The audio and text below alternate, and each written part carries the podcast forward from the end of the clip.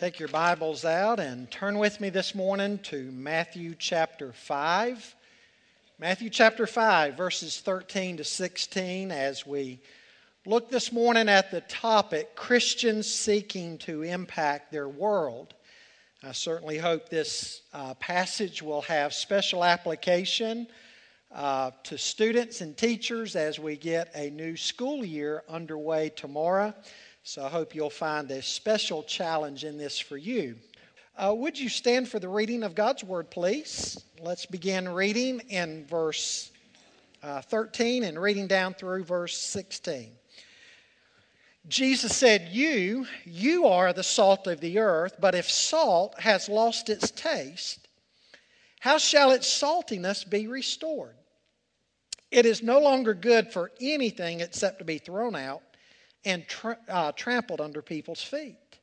You, you are the light of the world. A city set on a hill cannot be hidden, nor do people light a lamp and put it under a basket, but on a stand, and it gives light to all in the house. In the same way, let your light shine before others, so that they may see your good works and give glory to your Father who is in heaven. Father, we're so grateful for the ministry that you have called us to in the world. We know that uh, when you saved us, it was not your plan to take us immediately on to heaven, but you've left us here for a purpose. We're to be salt and light, we're to have a ministry uh, in this world. We see in the Bible that election is for service. You save us that we can go and tell others and make a difference in their lives. Father, we pray that you give us strength and courage to do just that. And God, we do want to pray for our students and our teachers uh, who are beginning a, a, new endeavor this week, a new year of school. Uh, we pray for them. We pray that you'd give them wisdom from above. We pray for Christians in the public environment uh, Lord, that, uh, that they would always be ready to give an account for the hope that they have within them. We pray for a good school year. And God, any environment that we find ourselves in, may we be that positive example and positive witness for you. I pray for those this morning that are struggling and hurting. You know their need. Uh, you're the wonderful counselor, the mighty God, the everlasting Father, and the Prince of Peace. Be that and more for them. We pray for any who do not know Christ that your Holy Spirit would do what only He can do, and that is to convict of sin and draw the person to Christ. We pray that this might be the day and the hour that someone surrenders their life to Jesus. In these things we pray in Jesus' name. Amen. Thank you. You may be seated. Folks, I think one of my favorite characters in all of the Word of God would have to be the young man in the Old Testament by the, na- by the name of Daniel.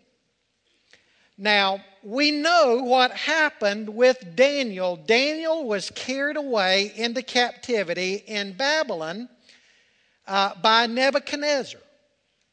Now, what makes the life of Daniel all the more remarkable for the courageous stand that he took is that scholars tell us that Daniel was perhaps only 15 or 16 years of age at the time that Nebuchadnezzar took him away as a captive. And yet we know that Daniel made that decision. The scripture says he purposed in his heart that he would not defile himself. And he remained a witness for the living God over the course of the 70 years that God's people were in captivity. Now, that certainly tells us something about Daniel's character and his faith as a young man. And I think it speaks well of his parents, too, and of, of the Jewish values and faith that they had successfully instilled in him. Well, we know that students these days face incredible challenges.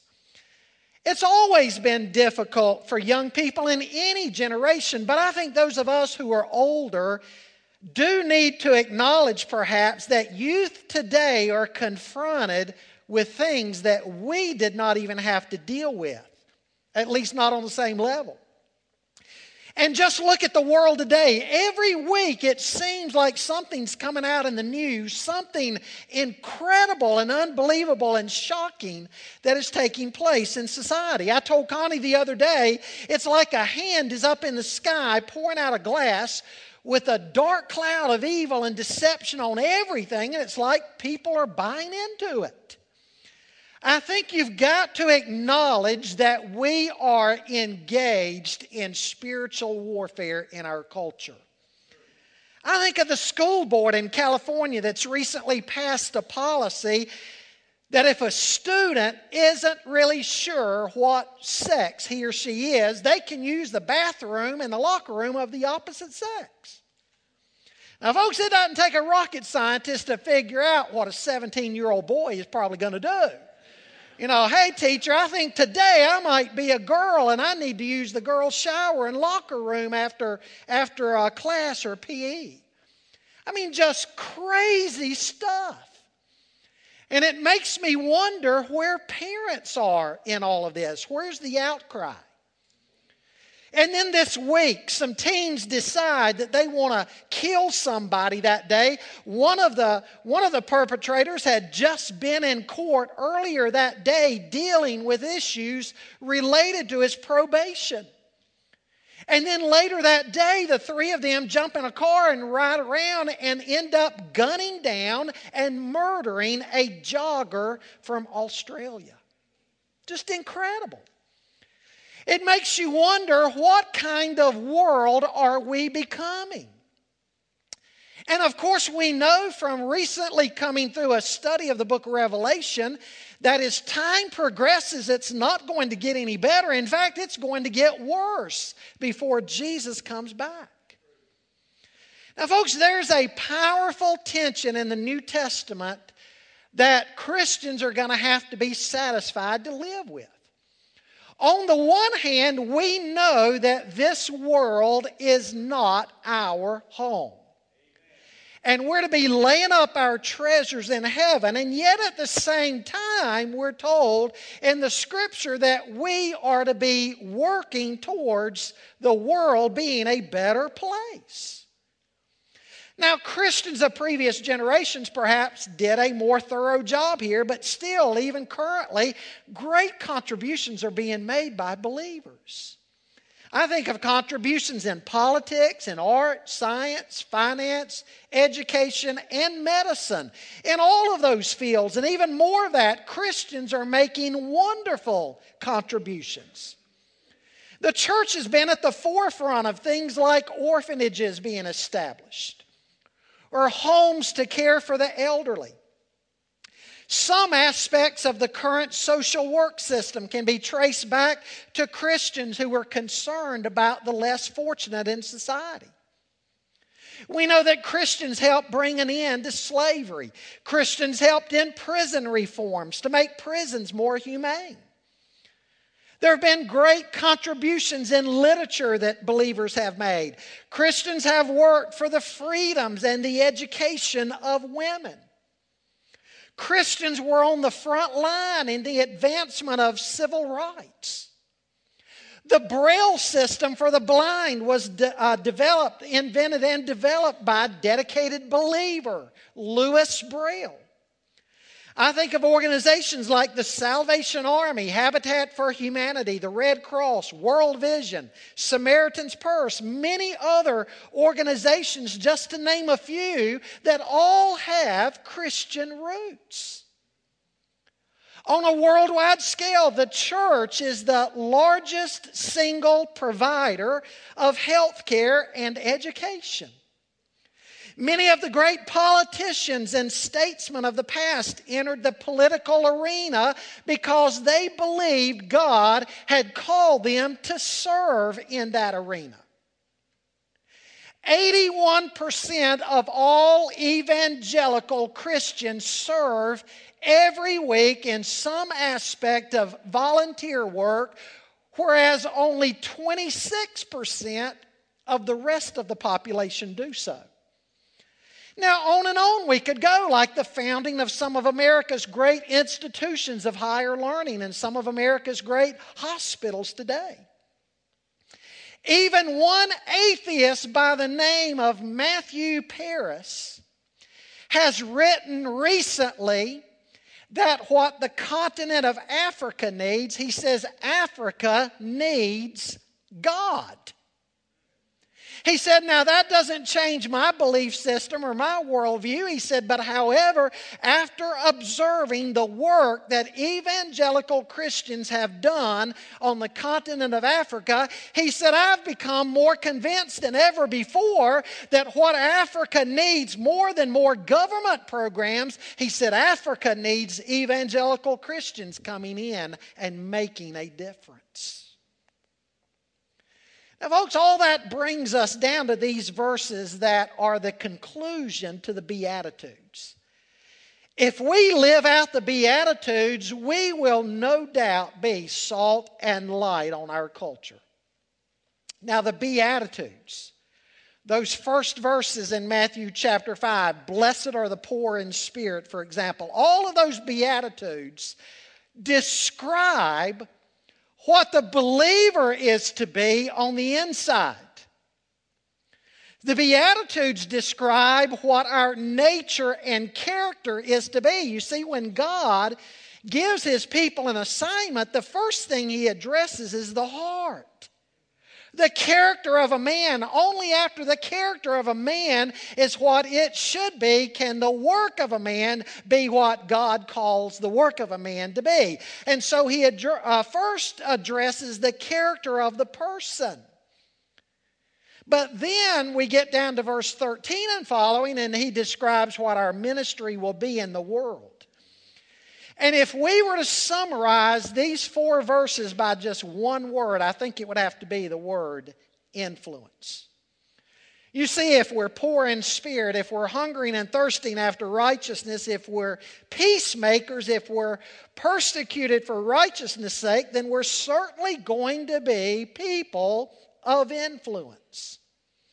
Christ is speaking of the influence, the impact that you and I are to have on our surroundings. Wherever God plants us, we are to make a difference in that arena.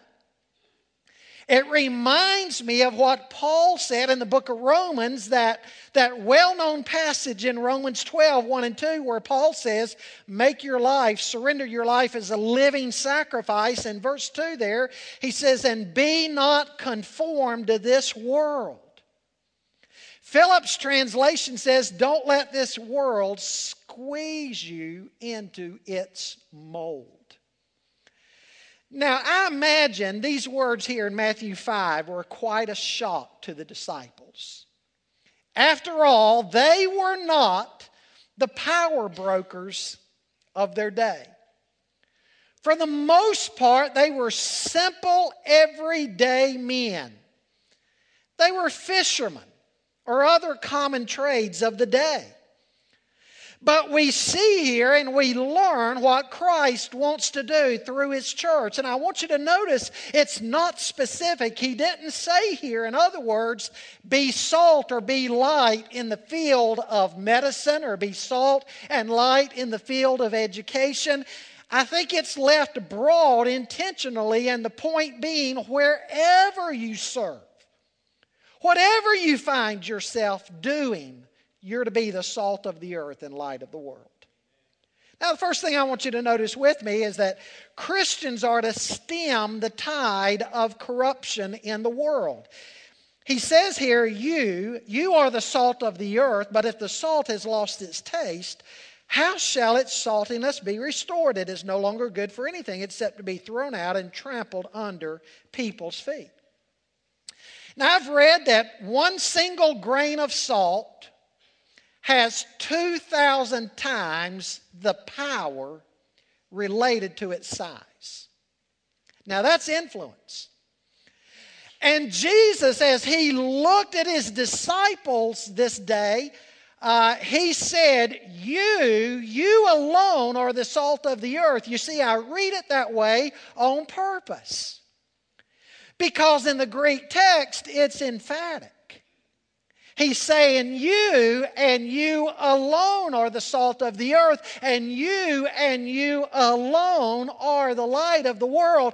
The implication is that's your role, that's my role, that's our responsibility in the world. If we don't live up to it, ladies and gentlemen, nobody else is going to. I mean, think of the ethical and moral challenges to the church here of being the salt of the earth. If you take the salt out of society, who else is going to do what we're supposed to be doing? It's doubtful that anybody else is going to pick up that role. And so, what a huge responsibility Jesus is giving to us. We know that salt was one of the most precious commodities of the day. In fact, the ancient Greeks referred to it as being uh, theon, divine. Romans held that the sun and the salt were the two most valuable things in existence.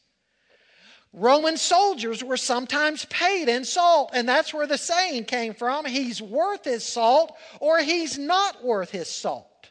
That's where it originated.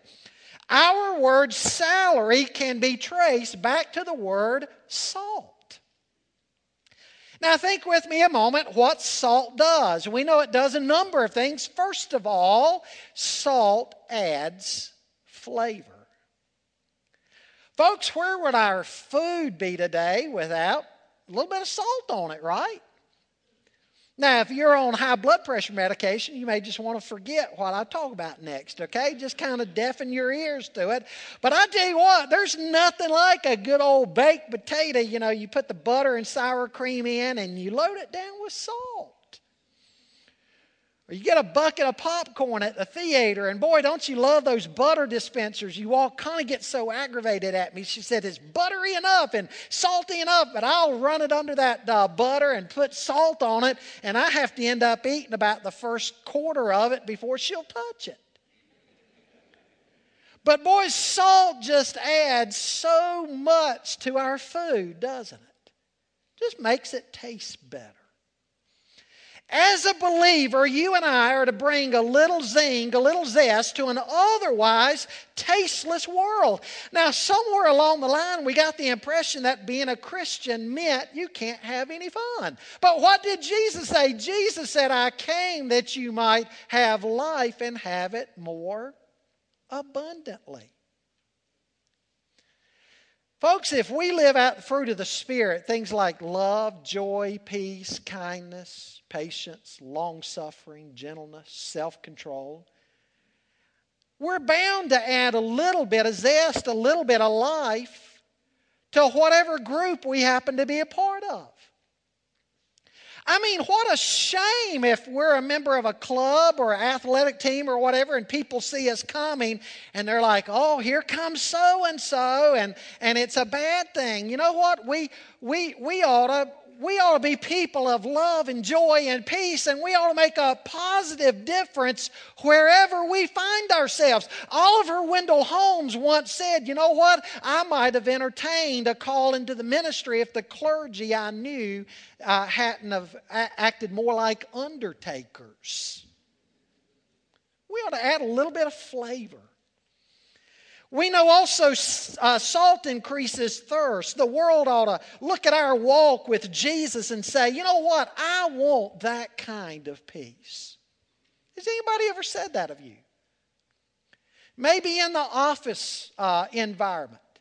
They say, You know, I've noticed something about you that all the trials and tribulations we face around here, the trials and tribulations different people encounter in their lives, you handle things differently. You handle things better than other people around here seem to. What's your secret? How do you do it? I want what you've got. Has anybody ever said that of you? Well, we know also that salt in small doses is good for the land. In fact, in ancient times, salt was used as a fertilizer. Now, you put too much of it on the land, and, and you'll just kill everything. You'll, you'll render the land worthless. But even today, let's say your tomato plants, let's say your tomatoes begin rotting on the bottom. The, the local extension agent will tell you to dissolve a tablespoonful of Epsom salt in a gallon of water and pour it around the base of your tomato plant. Your tomatoes will be healthier and they'll stop rotting on the bottom. And so in ancient times, salt was, was good for the land in the right amount in a small dose. But the biggest role that salt had in ancient times was as a preservative. Commentators are in agreement that that's probably the chief meaning that Jesus intends here.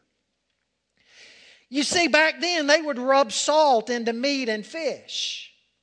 Again, Jesus' disciples, many of them were fishermen, and so when they caught their fish on the Sea of Galilee, one, one of the things they would have to do is pack their salt, uh, pack their fish in salt, and travel down to Jerusalem to sell it in the fish market there. And if they didn't pack it in salt in a warm Mediterranean humid climate, time they got down to the fish market there, their fish would be spoiled. Well, folks, that's a picture of the world and us.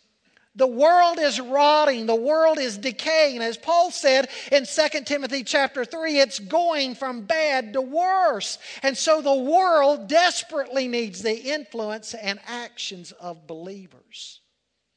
We're to prevent decay, we're to permeate society, we're to have a prophetic voice.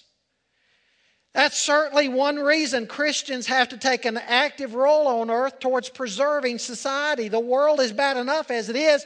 Think of where the world would be today without the church, the positive influence of the church. In his autobiography, Johnny Cash tells the story of his older brother, Jack. Jack was 14 years old when he died.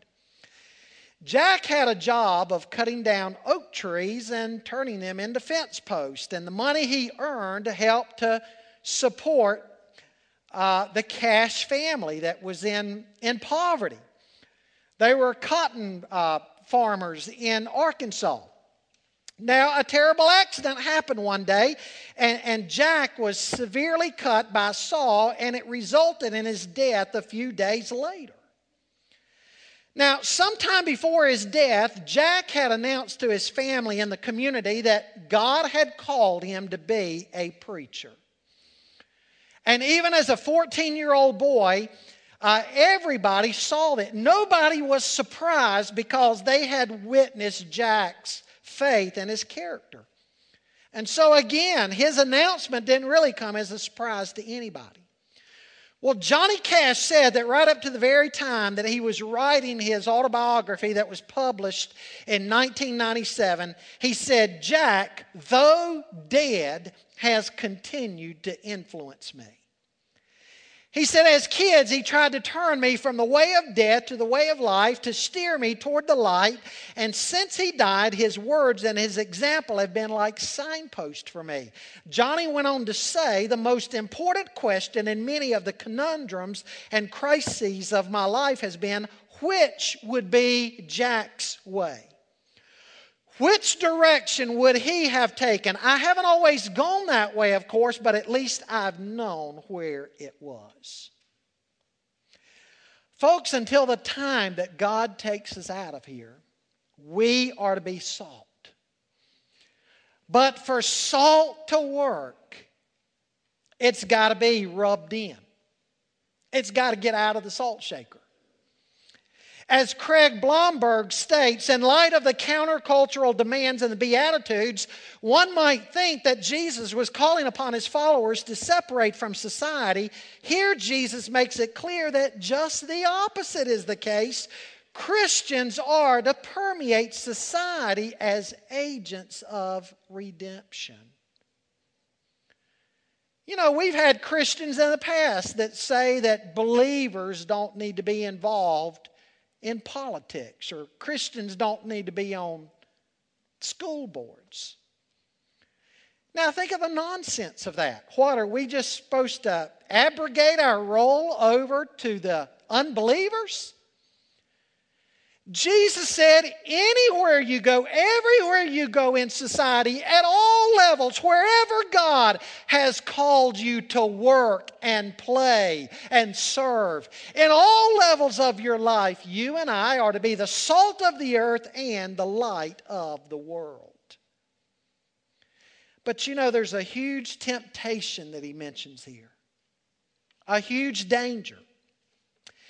And the, and the danger is that salt loses its saltiness. Jesus said here in the second part of verse 13, But if the salt has become tasteless, how will it be made salty again? It is good for nothing anymore except to be thrown out and trampled underfoot by men. There's the danger of salt losing its saltiness. Now, keep in mind, Jesus isn't trying to give a chemistry lesson here.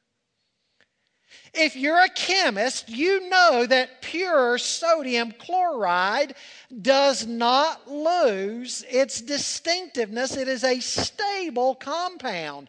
But what you need to understand is the salt of Jesus' day would lose its saltiness. They gathered it from the region around the Dead Sea, and oftentimes what looked like salt was not pure sodium chloride. There would be other minerals mixed in with it that would contaminate it, or the sodium chloride would be leached out altogether by rain, and somebody would take the salt and try to use it, and it would be useless. Good for nothing. And all they would have to do with it then was just take it out and throw it on their walking paths. It would become a, a, part of the walking path. And Jesus is saying if you're not careful as believers, that can happen to you and me in our lives. You and I can allow things to corrupt us, temptations, sin. If sin begins to reign in the life of a believer, what happens? We know that while that believer doesn't lose his salvation, if he was truly born again, nonetheless, he'll lose his testimony. I mean, think of all the Christians in the public arena in past decades that have done stupid things in their lives that messed up their ministry or ruined their testimony, and now today nobody really respects their, their public image or their public testimony because they allowed their saltiness to become unsalty by things coming in and tainting their witness. I think of Samson in the Old Testament. I mean, there's few men, you got to admit, there's few men in the Old Testament that had quite the potential that Samson did. I mean, just think of his influence and impact and the ministry that Samson could have had. I mean, Samson ended up still doing great things for God, but, but his, his life ended really in tragedy. Think of the difference that Samson could have made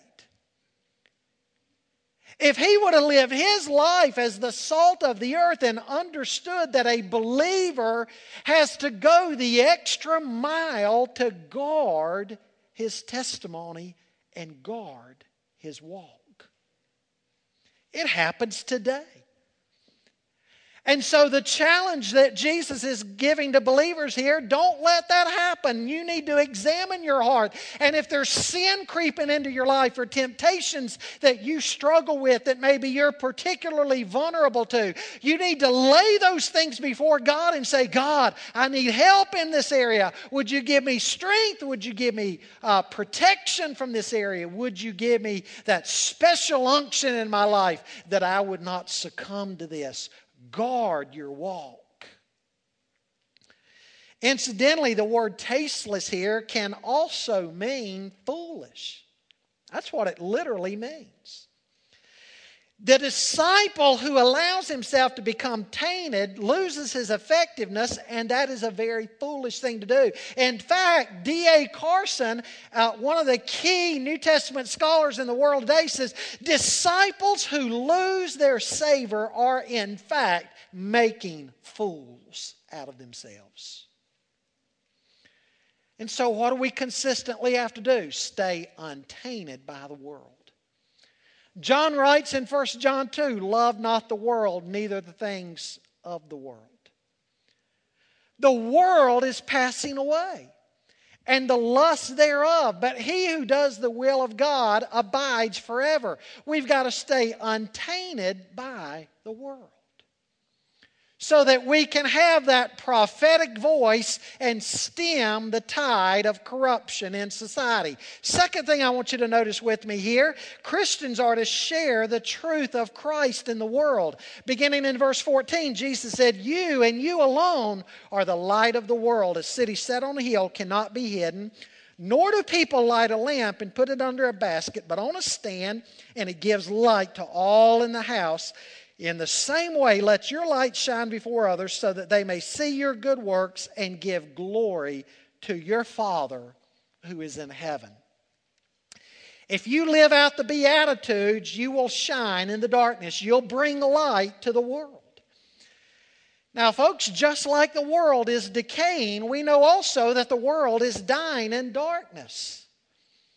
Christians are to be light reflecting Christ who is the light.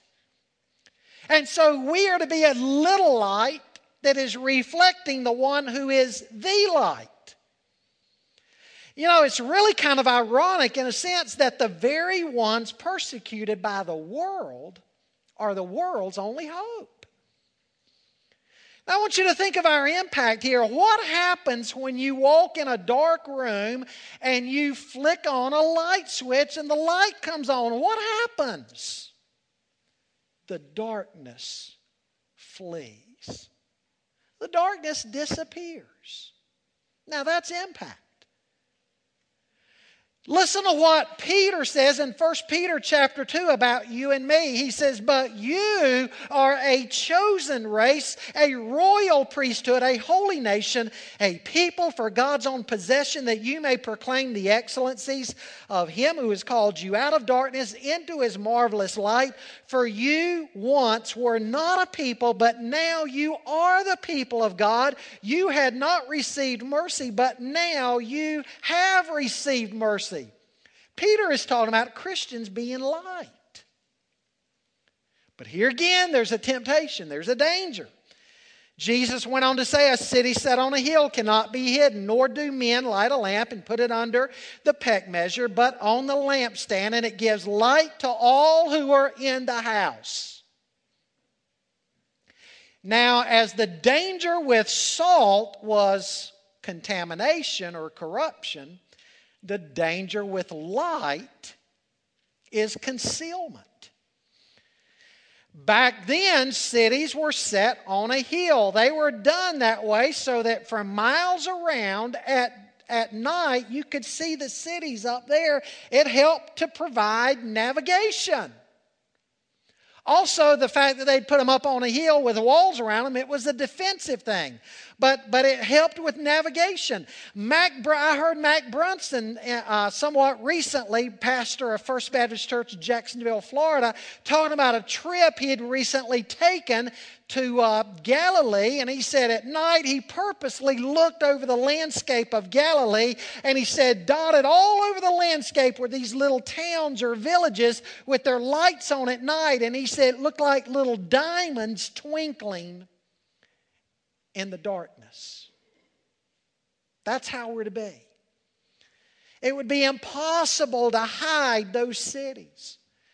Likewise, it'd be a foolish thing to light a little lamp in a home back then and then take a basket and put the basket over the light. That would defeat the purpose for which you had uh, lit the lamp in the first place. Now, folks, tragically, some Christians do that with their life. Jesus has brought light to your soul, but you conceal the light. That ought to be an unthinkable thing that we do. And we need to realize that a concealed disciple or a secret disciple is of no more use to God in this world than one who has lost his distinctiveness pictured in the Beatitudes. Now, I know it's not quite the same thing, but I want you to think about it. We'll get so aggravated or disappointed when we hear of a Christian known publicly doing something stupid to hurt their testimony, but then we'll refuse to go out and tell others about Jesus. That's different. One's more of an active, one's more of a passive sin, but the result is the same. The world ends up not seeing Jesus. How tragic.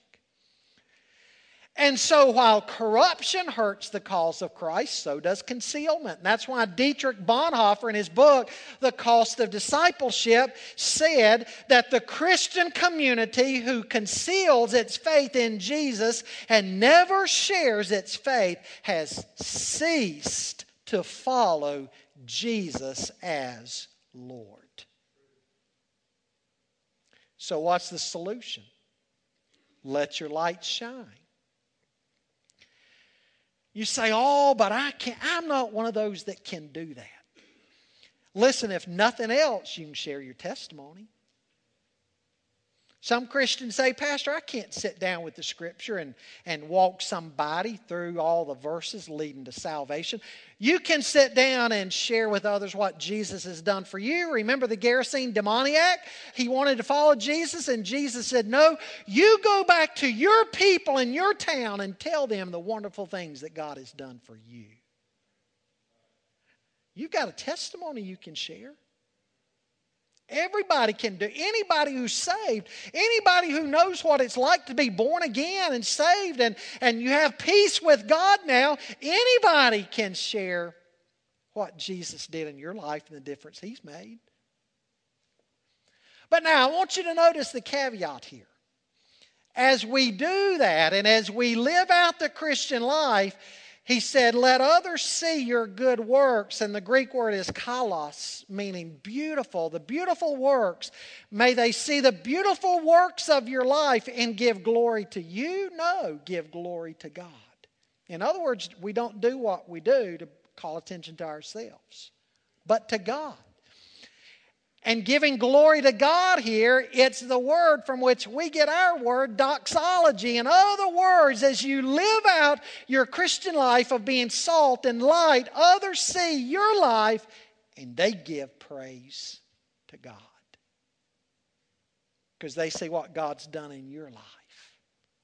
Folks, this is our role as believers a twofold role to be salt and light. This is our calling. Now, back to Daniel a minute. That's exactly what Daniel did as a 15, 16 year old boy. He purposed in his heart that he was not going to defile himself. He lived that pure life. He lived as salt of the earth. And then he gave God's wisdom to the kings, to Nebuchadnezzar and all the rulers that followed him. He, he, he would shine the light. He was salt and he was light. 15, 16 years old. If a 15 or 16 year old boy can count on God to give him strength to do that, don't you think we as adults can count on God to do that in our lives? Anything God commands you or me to do, anything God commands, He supplies the strength to do it. He does. And so when we pray, asking God to give us wisdom and strength and purity to be salt and light in our world and live a life of Christian impact, don't you think that is a prayer that God is pleased to honor and to answer because that is a prayer that is according to the will of God as stated in the Word of God? Wherever you find yourself this week in the school classroom, as a teacher, or student, or in the workplace, or in the neighborhood, in the homeowners association, in the marketplace, in church, wherever you go, wherever you find yourself, you are to be salt and light. See, ladies and gentlemen, we're not to click on and off the switch according to the environment that we're in and be a testimony in this environment, not in this environment. We don't click on and off our life that way. We're to serve God in all arenas out of who we are, out of what He's done in our lives. Are you doing that? Pray this morning, God, give me strength to do that. Help me to see my mission field. And that I am to be, chiefly among all other things, I'm to be an ambassador for Christ. Because you see, that's God's call upon your life. Whatever career you're in, whatever you do, your chief calling in your life is to be an ambassador for Christ. That's why God has left you here. Otherwise, why wouldn't He just take us on to glory the minute we get saved? I mean, wouldn't that be a natural thing to do? He leaves us here because He's got a ministry for us to do. Pray that you would fulfill that ministry. Maybe this morning you would acknowledge that there's some things beginning to come into your heart, maybe dirty your heart a little bit. That God needs to arrest those things right now in your life before you lose your testimony. Altar's going to be open. Or maybe to open your mouth and share the good news of Jesus Christ is one of the most fearful and intimidating things that you have ever thought about doing. And you need to say, God, give me strength today to do what you've called disciples to do in your word. Trust God to do it. Trust Him to do what He says He'll do.